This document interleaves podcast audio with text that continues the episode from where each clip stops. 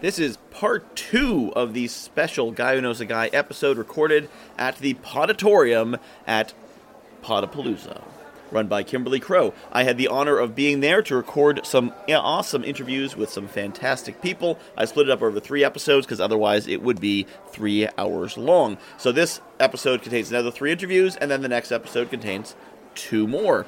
So let's get on to meeting some awesome people. Next up at our Podapalooza virtual recording table is Adrienne Tichy. Tichy, I got that right?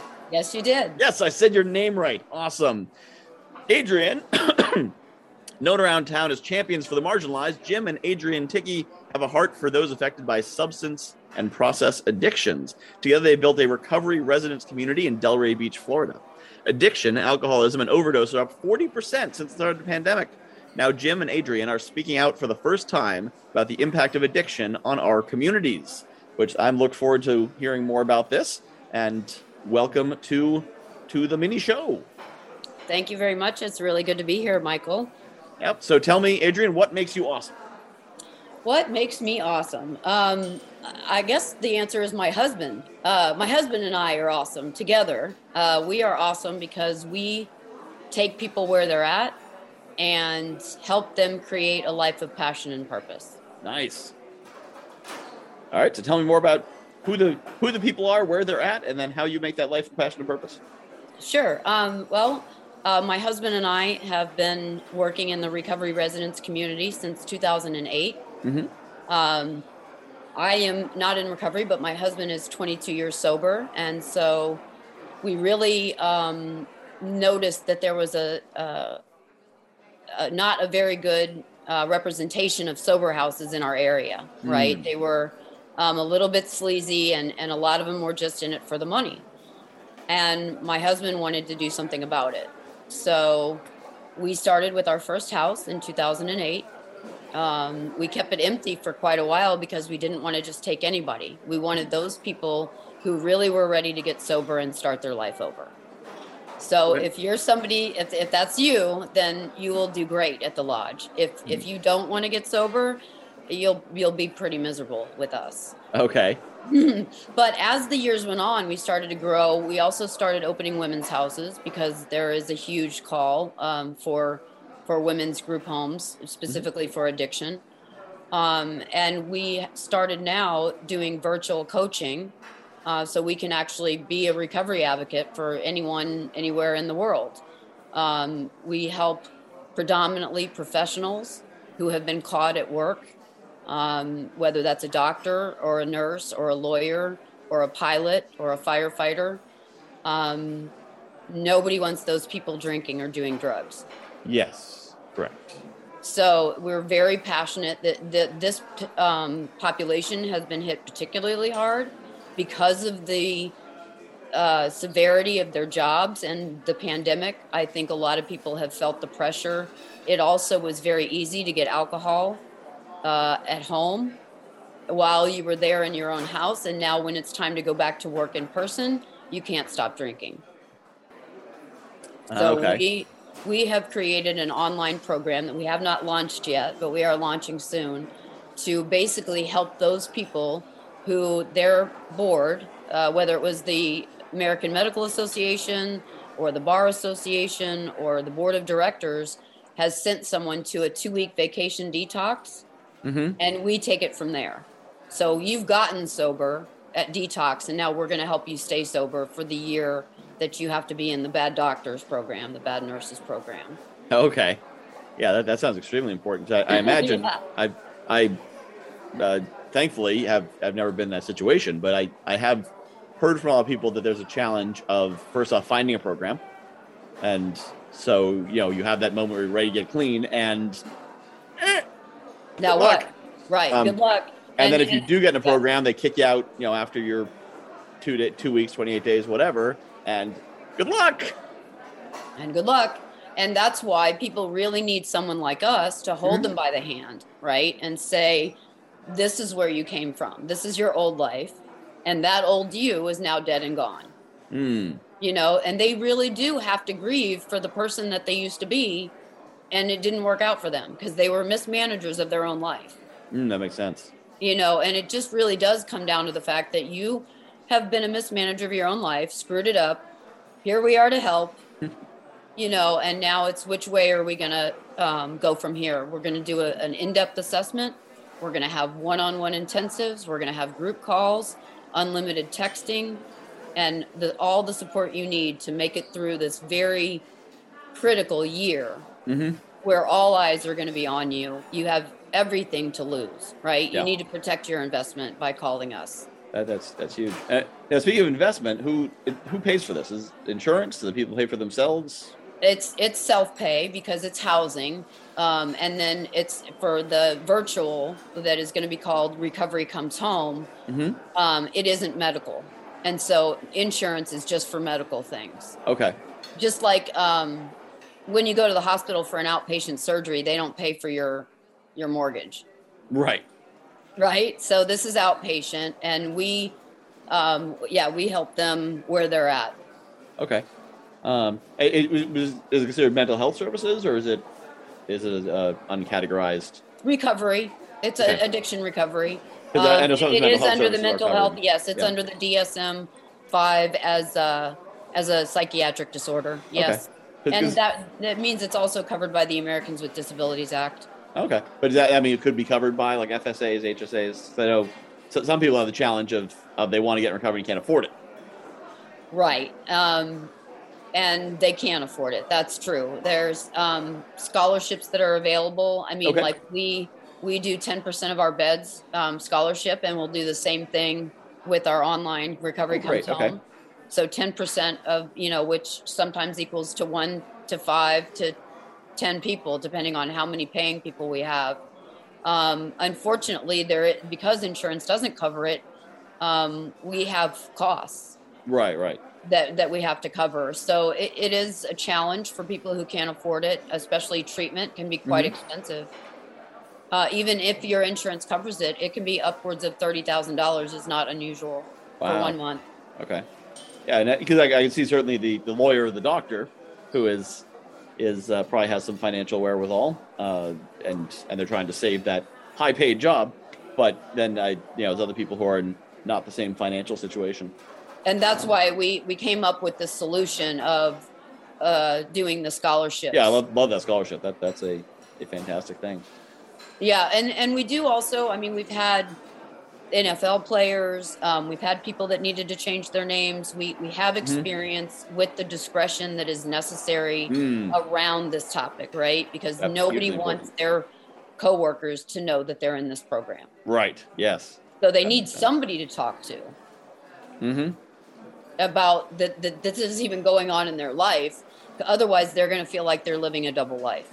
Yeah, that's hugely important. I know there have been some issues, I think, maybe it was the military or police, where they were unwilling to get mental health services because they would be judged for getting help. So, of course, people who are getting help aren't the ones you have to watch out for. It's the people who aren't getting help. That's the one who aren't getting help. That's the one you have to watch out for. In that industry, the first responders, the medical personnel, the lawyers, they are all in that same situation.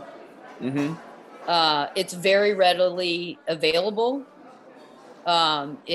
It's part of the culture. Really, when you tell people you don't drink, other people ask you, well, why aren't you drinking? So it is the people that aren't in the program that it's more than the ones that need to be in the program.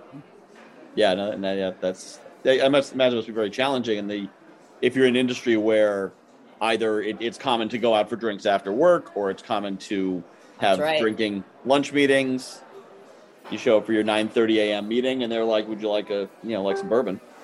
That's right, and we can help them with all of those situations, right? We can do some mock practice of what you're going to say when you get to the event. Have something already in mind, like, I've given up sugar, right? I'm watching my health. I'm watching my weight. That's or true. Maybe sometimes just people, as they get older, hangovers get worse, don't they? It's just not worth the way you feel the next day anymore. Yeah.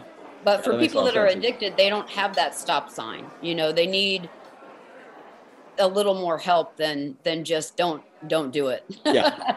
Yeah. Don't do it as far as like, don't leave your house. Yeah. Just don't leave your house. Just not people have to leave their house, which was, you know, more feasible than usual recently, but it's that's right. Not like it used to be. Yeah. Yeah. That's really a powerful thing. Yeah. So it sounds like you're doing something really important, unique, out there. And that's, I'm sure it's a huge problem. Probably, you know, one of those problems that we do not appreciate how big it is and how pervasive it is. With those kinds of things. One of the people I interviewed on my podcast, his comeback story that led to the success by the time I talked to him started with getting fired from a job because he brought a flask of vodka, I think it was, to work, and they caught him and they're like, "What the heck are you doing? You're fired. Get out." And the people that have been caught in these high powered positions, it's their last shot. They have everything to lose. And and we're talking about their houses, their wives, their boats, their everything. Mm-hmm.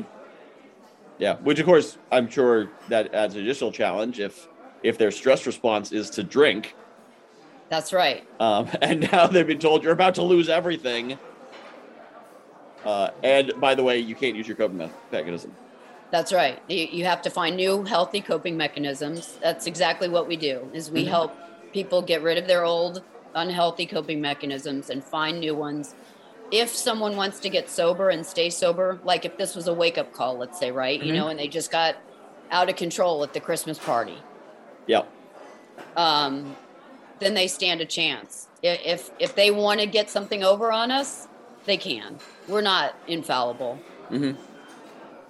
But of course, you know, cheating you just means they cheat themselves. Right. So I think we're going to naturally get drawn to people that really do want help changing their lives because they got that wake up call and they went, "Oh my gosh, I could lose everything." Yeah, that's. I better see what I can do now, so that it doesn't really get into a train wreck. Mm-hmm. And so your online program, is that only people who have gone through a detox program first, and then At the start, it will be because those are the people that have already gone to the detox. At least they're already still sober, and we can help them stay sober. We don't deal in the portion of getting them sober. We're not a detox. We're not treatment. We're not medical in any sense of the word. We're very non-clinical. Gotcha. Advocates, really, for recovery. People in recovery. We work very hard at educating people about people in recovery, that they're usually a better bet for jobs because their lives have turned around and now they're going to show up. Yep. Yeah. They got the discipline, they got the strength and they proved it. Right. Yep. Yeah. That's a huge thing. I similar to how I've always thought that if I was hiring someone, I'd rather have someone with a GED than a high school diploma. Because you don't need to earn. Wow! Yeah. You don't need to earn a high school diploma. You need to not get kicked out for 4 years and do some of your work. A GED, you actually have to like study and take the test and pass it. And the same thing here. Someone who's gone through recovery, you know, they have been through. You know, they have fought the demon and at least came to a draw and possibly won. So you know, whatever challenge they face after that will probably pale by comparison to the challenges they've already won. So that's exactly right. What they learn, just basic living skills, how important that is to just go back to halt, right? If you're hungry, angry, lonely, tired, stop and deal with those things before they fester and become something that you can't control. I like that. Yeah, that's powerful. So if somebody wants to get in touch with you, how would they connect with you? Well, they can go to our website, which is www.thelodgedelray, thelodgedelray.com. Our contact information is there, and we would be happy to help anyone. Even if you don't work with us, if you need anything in recovery, we can get you to the right people. Fantastic. All right. Well, this has been so great. I think I met someone I need to point your direction who's been asking me for resources, and every once in a while, the guy comes up short. So I'm glad I met you. Yeah, that's right. But you know, it's addiction is now becoming an epidemic. I mean, you can be not just addicted to drugs and alcohol, but there's process addictions, there's gambling, there's video games are huge right now, that people are really going through midlife crises because their wives are going to leave them. They're playing so many video games. Yep. Hear about a lot of that. So this has been great. I'm so glad we connected. I'll definitely thank you so much, Michael. Be staying in touch because you seem like a great resource. So thanks. I'm glad we were assigned together and I got to meet you here at Podapalooza. I'm glad as well, Michael. Look forward to working with you in the future. All right, thanks. So who is next on our Podapalooza table? It is Paula Kent. She is an award-nominated researcher, writer, and lifelong learner. From early retirement, from banking to today, Paula has transformed her life. She shares her learnings in her book, Heroic Choices, examining the purpose of fear as you seek to realize your dreams and change your life, which sounds like a fascinating topic, and I'm excited to learn about you. Paula, welcome to the show. Well, hello, Michael. Thank you so much for having me on. I'm really, really excited to be here. All right. So I am really interested in that concept of talking about fear as that ties into dreams and changing your life. So tell me a little bit about that. Yeah, absolutely. So as we go through life and we embark in new challenges or things change for us, and for myself, it was retirement, this aspect of fear starts to rise up as we start journeying down a new path. We're afraid of what's happening. We don't understand. That good old imposter syndrome, who's going to value me, starts to emerge its head.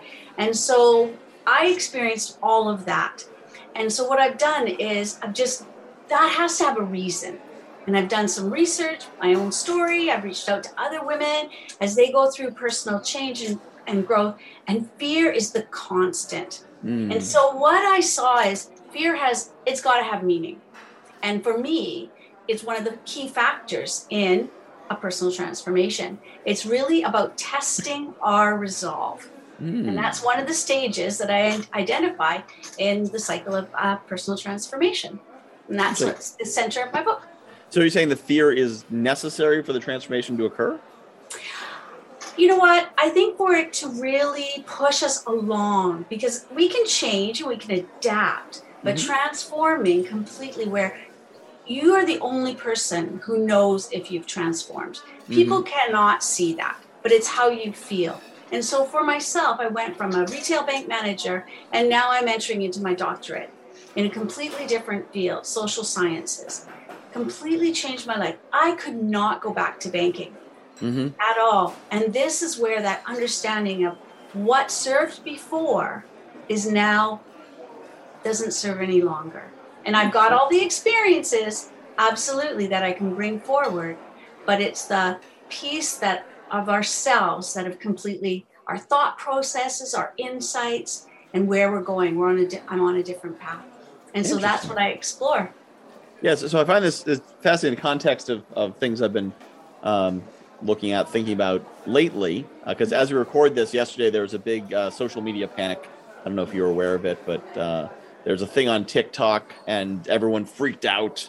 And with my background studying marketing and propaganda and how information travels, I recognized that there was actually nothing under it. It was smoke with no fire. But people across the country panicked. And if they stopped to think for a second, they'd be like, there can't be a threat against all 190,000 schools. It doesn't even make sense.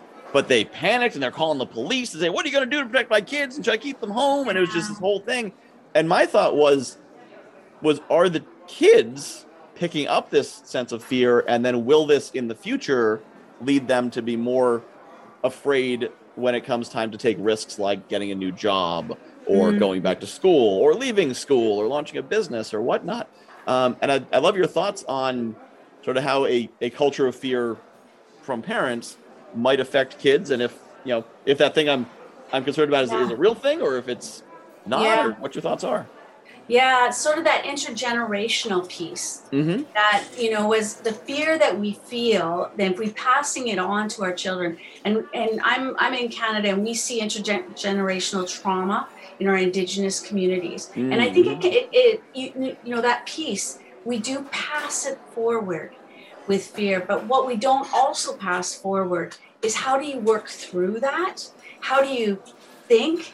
How do you gather insight, engage in critical thinking? And I don't want to place everything in the same bandwidth. Absolutely not. You know, what's happening with COVID and all of these big, meaty issues and traumas that we're experiencing right now in the world, I'm not going to be so blithe as to say they're easily resolved.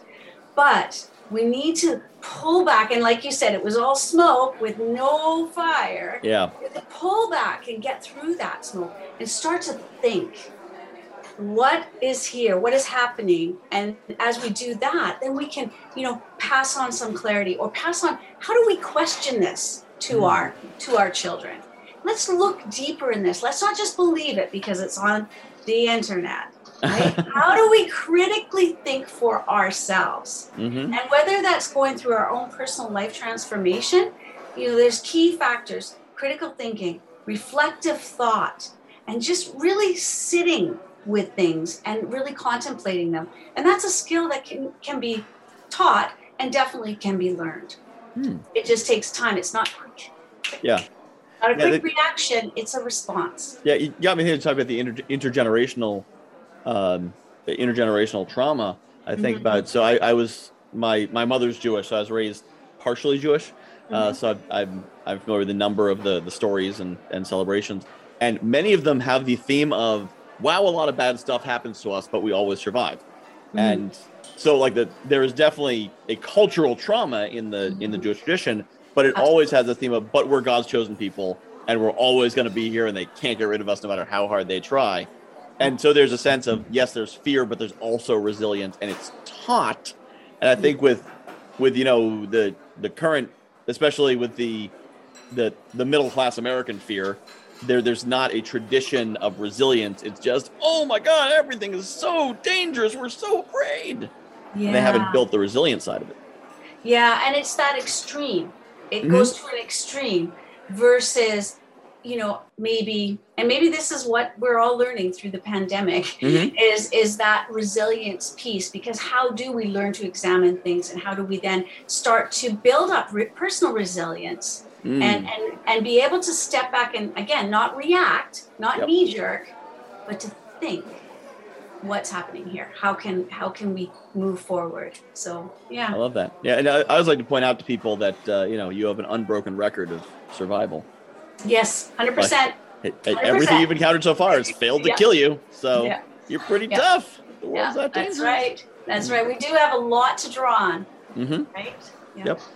And so as people, as they are in that point where maybe they realize that maybe they're not where they want to be in life, or a change is necessary, a transformation is necessary, but something's holding them back. What can they do to take that step? Yeah. It's the signals that we're getting. And in the women I spoke with and in myself, we were always getting signals that something needed to change. So if people are experiencing that, but they don't know where they need to go, you know what?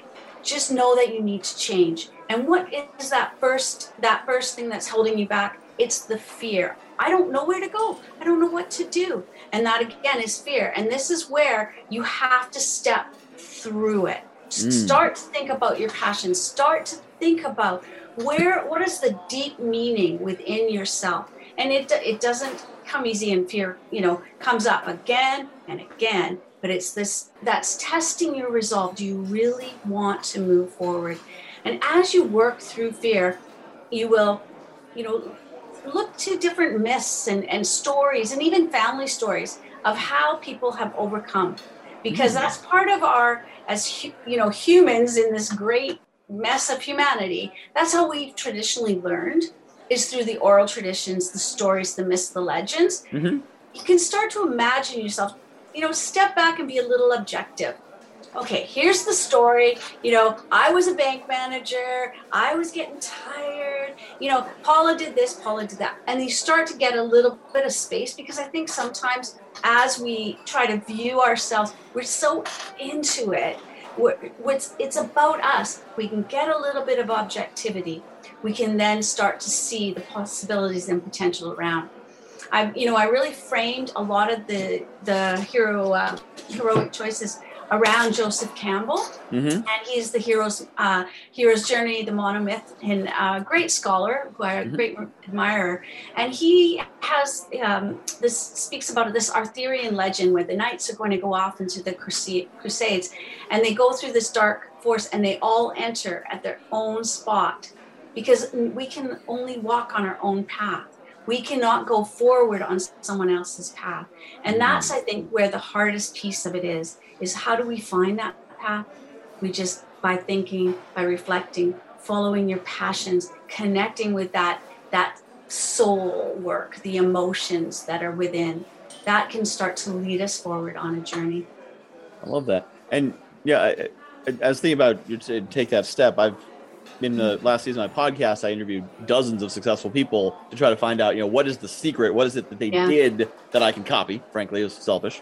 Listeners can benefit too, but it's really all for me. Yeah. And what did they do? How can they do it? And what I kept coming back to was that they made a decision that they were going to do something. They were going to get out of the bad place they're in, or they were going to take action. They were going to launch it. And they had a mindset shift, and then success came, which is both wonderful to discover and really frustrating, because that's not easy to do until you're looking at it in retrospect. But it really is making that decision and saying, let's do this. Let's walk through it. Yeah, let's walk through it. And you hit it right there. It's a mindset shift. You stop looking at the obstacles, because there's thousands and thousands of obstacles that we can come up with. And yet it's to now look at the possibilities. What can I do? And for myself and for other women, you're giving up what you know. You're leaving your here and now, and you're giving up what you know. And, humans, we're very afraid of loss, but we don't like to lose things, but because we don't know what we're going to gain. And I can honestly tell you that, as I gave up that banking career and I gave up all of those pieces, and I returned and I did a master's, and now I'm doing my doctorate, I have gained so much. I've written a book, and just the people I've met and the new experiences, again, couldn't go back, wouldn't go back. There's a cost to everything. And suffocating ourselves is a huge cost to our own peace of mind. So. And you mentioned something about looking at the fear. And I think sometimes people are afraid to look at it head on. And so they kind of, they ignore it and they forget it. And then when they look at it, it's suddenly not as big when you can actually see it, because you can always imagine something way bigger than what's really there. You talked for a minute about, the power of looking straight at what you're afraid of as opposed to trying to avoid it. Yeah. If you walk, just walk forward. And I've seen them on memes, and where you just walk forward, head face the sun, head tall, walk right into your fear and really dissect it. Oh, my little dog jumped up. Yep. Really dissect the fear, because that then, if you think of Star Wars and then A New Hope, when Luke goes into the cave, right? Yep. Yeah. I think that's in that episode. Empire Strikes Back, but yes. Empire Strikes Back, that's the right one. Yeah. When Luke goes into the cave, he's facing what is he taking with him, right? Let's go back to that story. And he's everything. Everything you have is within you that you fear, and there could be some things like financials. There's some real things that would impact you as you face your fear, but it's the other pieces that you have to get through. So if I give up my 6-figure income, which I did, how then do I go forward? Well, okay. I won't be able to go forward. How can I go forward? What can I do? And as you get through that fear and you work through that, you get to this inflection point where it's insight. You start to gather your insight. And as you gather your insights and you gather your thoughts on how you're going forward, you start entering into self-belief. That is very powerful. I love that. Very powerful. Self-belief. This has been a fascinating conversation. I have loved it. So who are you looking to connect with? Who in the audience should say, ooh, that's me, and reach out to you? Yeah, absolutely. I am looking to connect with anyone who is interested in that process of transformation, understanding some of the theories behind it. So this, I've taken two academic theories, Joseph Campbell's theory, the monomyth and the hero's journey. And I've also taken Jack Mezirow's theory on transformative learning. And I've created a cycle. And as we go through the cycle of personal transformation, it kind of orients you. Like, here's what I'm feeling right now. Where am I? You know, as they go flip through my book. Oh, here I am. Okay, what could come next? What's down the road? Am I always going to feel like this? No. And this is what you can get from my book, The Heroic Choices. Fantastic. Yeah. And so how can people connect with you? At info@paulakent.com. And check out my website at www.paulakent.com. And on my website, there's a sample chapter. All right. Fantastic. Well, it's been wonderful to connect with you. This has been so much fun. I keep meeting great people at Podapalooza. And you're the next one. You're awesome. This has been great. So thank you so much. I'm glad we connected. Thank you so much, Michael. It's been a real pleasure talking to you. So next to the table, I'm excited to introduce you to Shiraz. This is the first guest I actually kind of know prior to us meeting here, which is really cool. But let me read you the bio so you can know him too. Meet award-winning author, international speaker, and reality shifting specialist Shiraz. Entrepreneurs hire him to rewrite their business stories and with them their reality, because most people are unknowingly addicted to limiting and obsolete stories and left with a lack of success, confidence, and freedom. Shiraz helps you to eliminate, terminate, and annihilate your unconscious addiction to these stories in order to ignite a stream of high-paying clients, along with an abundance of free time, money, and energy. That's pretty cool. Thank you. So tell me a little bit about how you do that.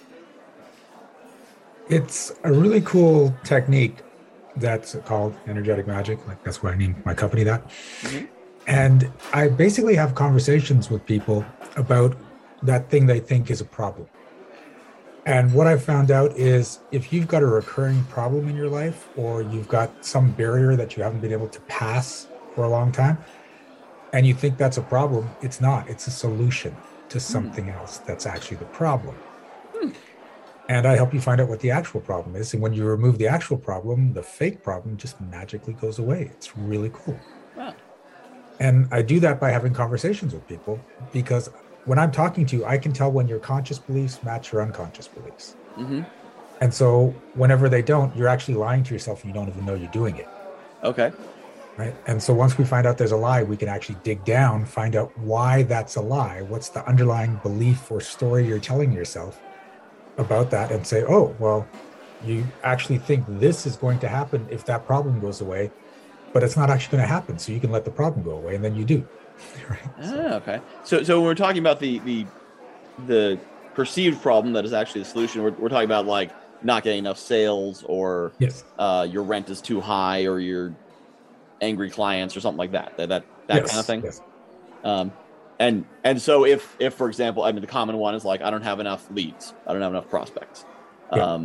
So if somebody said that they didn't have enough leads and prospects, they need more leads and prospects, how would that actually be the solution instead of the problem?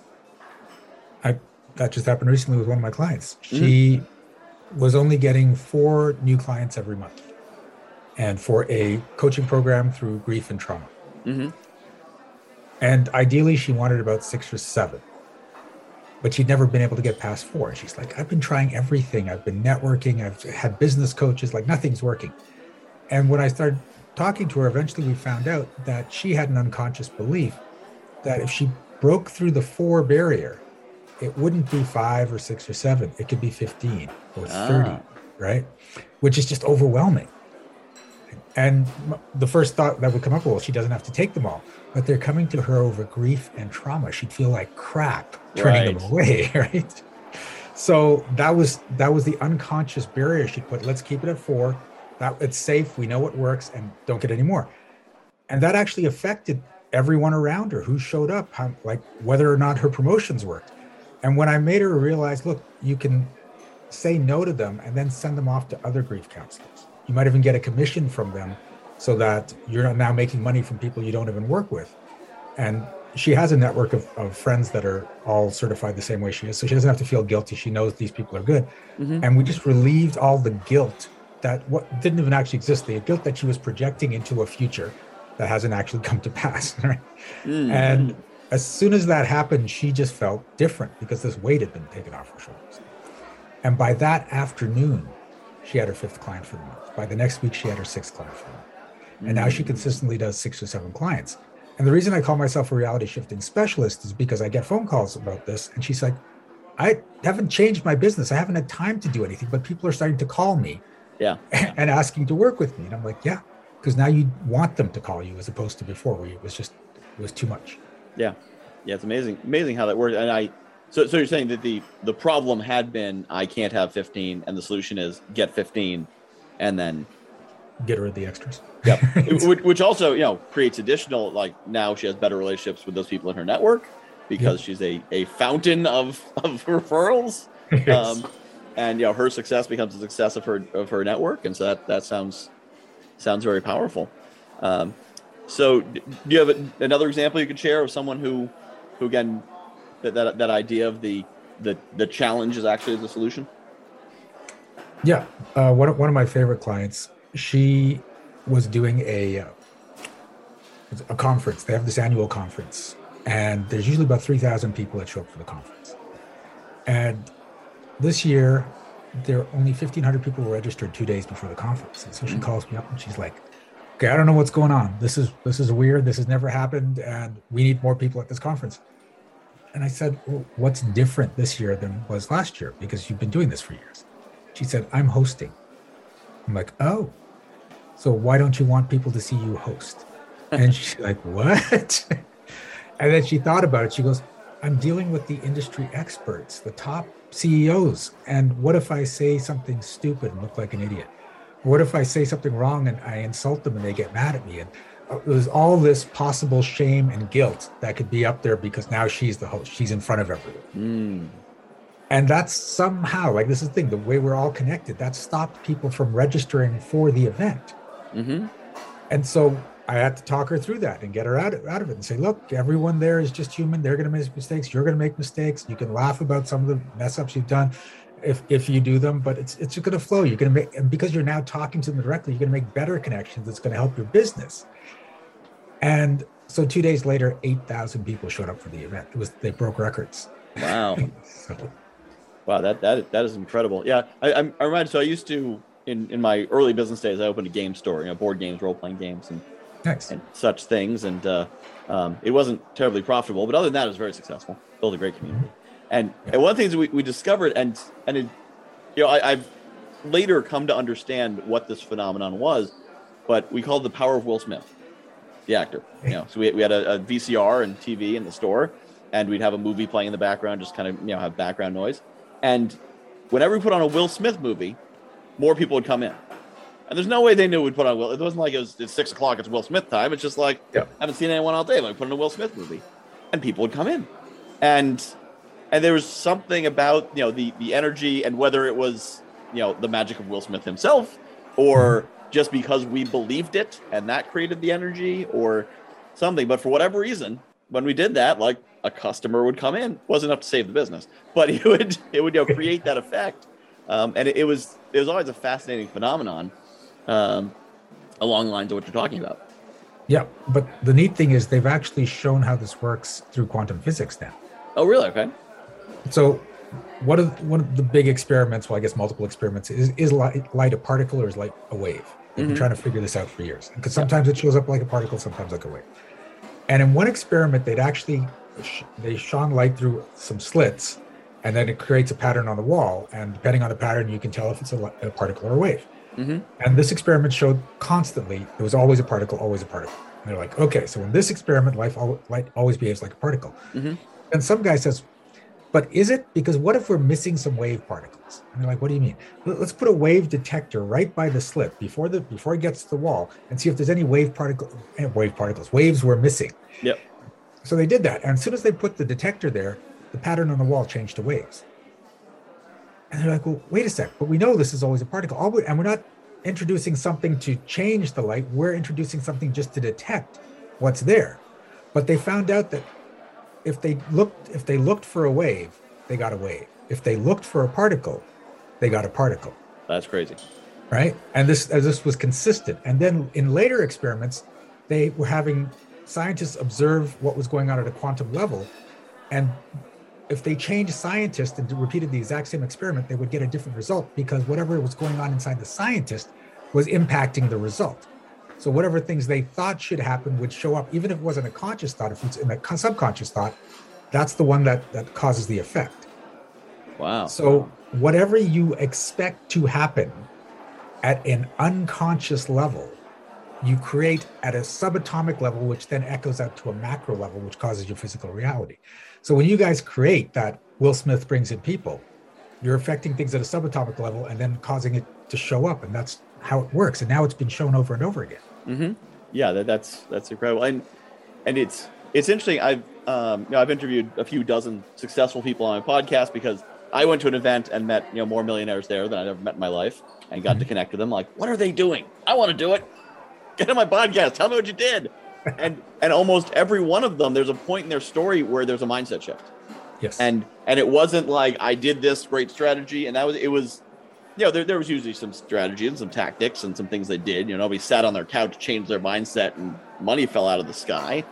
But for almost all of them, there was some moment where they shifted the mindset and everything just followed from there. Yes. The ideas started to come, the connection started to happen. And what I found, and this may have been from meeting so many people and absorbing that energy, is my mindset started to shift. Yes. And things started to move forward. And then when I kind of clicked in, and some of it was just tactics of not knowing what my avatar was. Once I clicked into that, I'm like, oh, here's what my product is. Here's my avatar.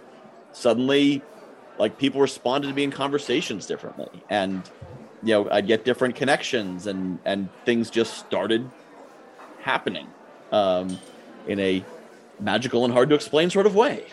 Yeah. And there's two reasons for that. Number one, by hanging out with them, you started to rewire your brain. Mm-hmm. Right? And that's a real cool thing, because once you start rewiring at a subconscious level, you get new pathways that are saying, this is what happens. These are the people that show up in my life. These are the results that show up. And that as long as it's running at a subconscious level, it's running constantly. And so you get those results. But the other thing I've discovered is stories are transmittable. So you can get someone's story and you can keep it for a few seconds, a few hours, or for the rest of your life. It's up to you. And so you can just buy one of their stories and then start functioning as though you're getting the same results they're doing. And this happens for everything. It's not just money mindset. You can get a headache from someone. You can start having problems in relationships because someone happened. I actually got a $40,000 debt one year. I got a letter from the CRA, which is the Canadian IRS, and they said, you owe $40,000 in back taxes. And I'm like, what the hell? Right? And I'm like, what's going on? And I had just got out of near bankruptcy and got him a great job, but I still had all this debt on the table, and they added $40,000 more. Mm-hmm. And I did the math, and I said, I'm just going to be paying the debt for the rest of my life because there's no way I can earn enough to pay off the principal, even though I'm back up at a six-figure salary. So, and I didn't know what to do, and I went to financial consultants, I went to my accountants. They're like, you could stop working, go to minimum wage, because then you could declare bankruptcy, but at the salary you're earning, you can't. You're screwed. Right? And I'm like, this is crazy. And then one day I thought, wait a sec, is this even my debt? Is it my story? And when I tapped into that, I felt a shift and I'm like, oh my God, it's not even my story. So I said, you know what? It's someone else's story. I don't want to have to deal with it. I'm stepping out of the story. And then I went to go see my accountants and my accountant, and I'm talking to him and saying, is there anything we haven't thought of and what we can do? He's like, we've been over this for weeks. There's nothing we can do. And he looks at me and goes, why are you smiling? This is a serious problem. But in my mind, it's done. It's gone out. I'm just waiting for it to show up. And then it's like it hit him. He went, wait a sec. If we file this form and then we do this, and he went into all this accounting jargon. He says, but then in the end, you don't have to pay the $40,000. You'll just have to pay a $500 late filing fee. Are you okay with that? Yes.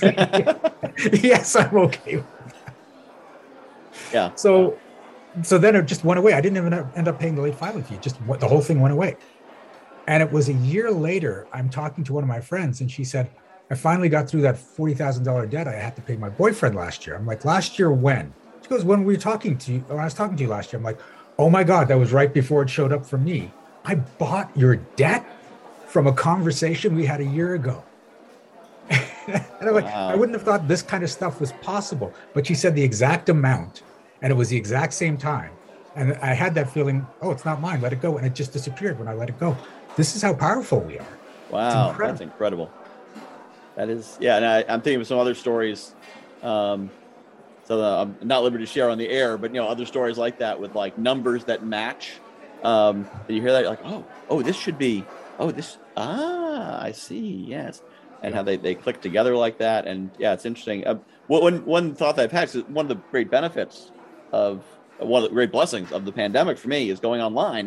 And when I ran Conference 21, I got to meet all these different speakers and have them on podcasts and meet them at the conference and hear them speak and talk about stories. You know, part of the reason I have people on podcasts because I can record their stories and listen to them again. Because I'll forget the conversation, but then I'll listen back like, was I there for that interview? Because I don't remember this part of it. This is incredible. And it's amazing. I've gotten to meet, you know, hundreds of people at this point who have shared their thoughts, their ideas, their stories, their wisdom very generously. And it has shifted first my mindset and then my tactics and strategy and energy and reality. And I've been thinking about the idea of creating a program where, because there's so many people that haven't been blessed with this and they're just living with their friends from high school or their coworkers and everyone hates their job and complaining about their taxes and the dandelions or whatever. And like, if I could just introduce them to a dozen of the people I know, it would shift their reality just to realize there's people who operate at that level, that vibration. And I've actually considered building a coaching program, which would simply be, I introduce you to a series of people I know and you get to talk to them. Nice. Yeah. And I think that'd be, yeah, I have too many irons in the fire to actually execute on that right now, but that's definitely something I'm thinking about. Because I feel like, you know, you can certainly absorb that positive energy out of people and really, really make those shifts. And it's amazing because when you're talking to people that aren't succeeding, they'll use phrases like, well, you know how everyone is struggling right now. You know how everyone wants things cheaper. You know how, and I was like, no, it's not everyone. It's you. It's just you by yourself. Directly around you. That's it. Right? So. Yep. Yeah. It's amazing. And it is interesting when I go out, like even to, you know, local chamber events versus these online events, to kind of have to shift my language and remember, oh, right, I'm not surrounded by people who are at this higher vibration, who think abundantly, who think, you know, think about win-wins. And I need to kind of, you know, raise my guard a little bit because the people there aren't quite as, they're not abundant thinkers. So if they make a deal, they're trying to take all they can and give as little as possible, as opposed to in this community, it's give, and it's all going to work out. And we're going to take care of each other. So it's been amazing there. So speaking of giving, if somebody wants to get in touch with you and wants to be a part of what you do, how would they do that? The easy way is to go to ShirazShifts.com, as in Shiraz Shifts Your Reality. Nice. And there you can see a little bit more about what I do. And there's a button there that says book an appointment and we can have a conversation. Sounds great. Well, it's been awesome to have you on here. I'm so glad we were able to connect in the stream of the wild stream of Podapalooza. So it was great to talk and have you on the show. Thank you. Great. Thanks for having me. It's been wonderful. So much fun being involved with Podapalooza here in the Podatorium. I am very grateful to Kimberly Crowe for inviting me to be a part of this and connecting with all these awesome people. If you have not checked it out already, definitely go to guyknowsaguy.com/links. You can find out how you can be involved on March 5th at the next Podapalooza. And stay tuned into the third part for our remaining two amazing interviews.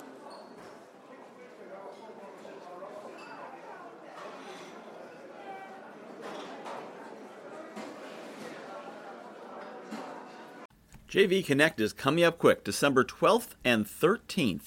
If you are looking for a networking event where you can meet people who aren't looking to just pitch you or take, but actually want to collaborate, build strategic partnerships, joint ventures, maybe even find some mentors, some coaches, people to support you, accountability partners, who knows? If you're looking for good people in an environment that's not stressful, but is set up to give you a lot of great connections in an efficient amount of time, check out JV Connect. jv-connect.com. That's jv-connect.com, December 12th and 13th, 2023. We'll see you there.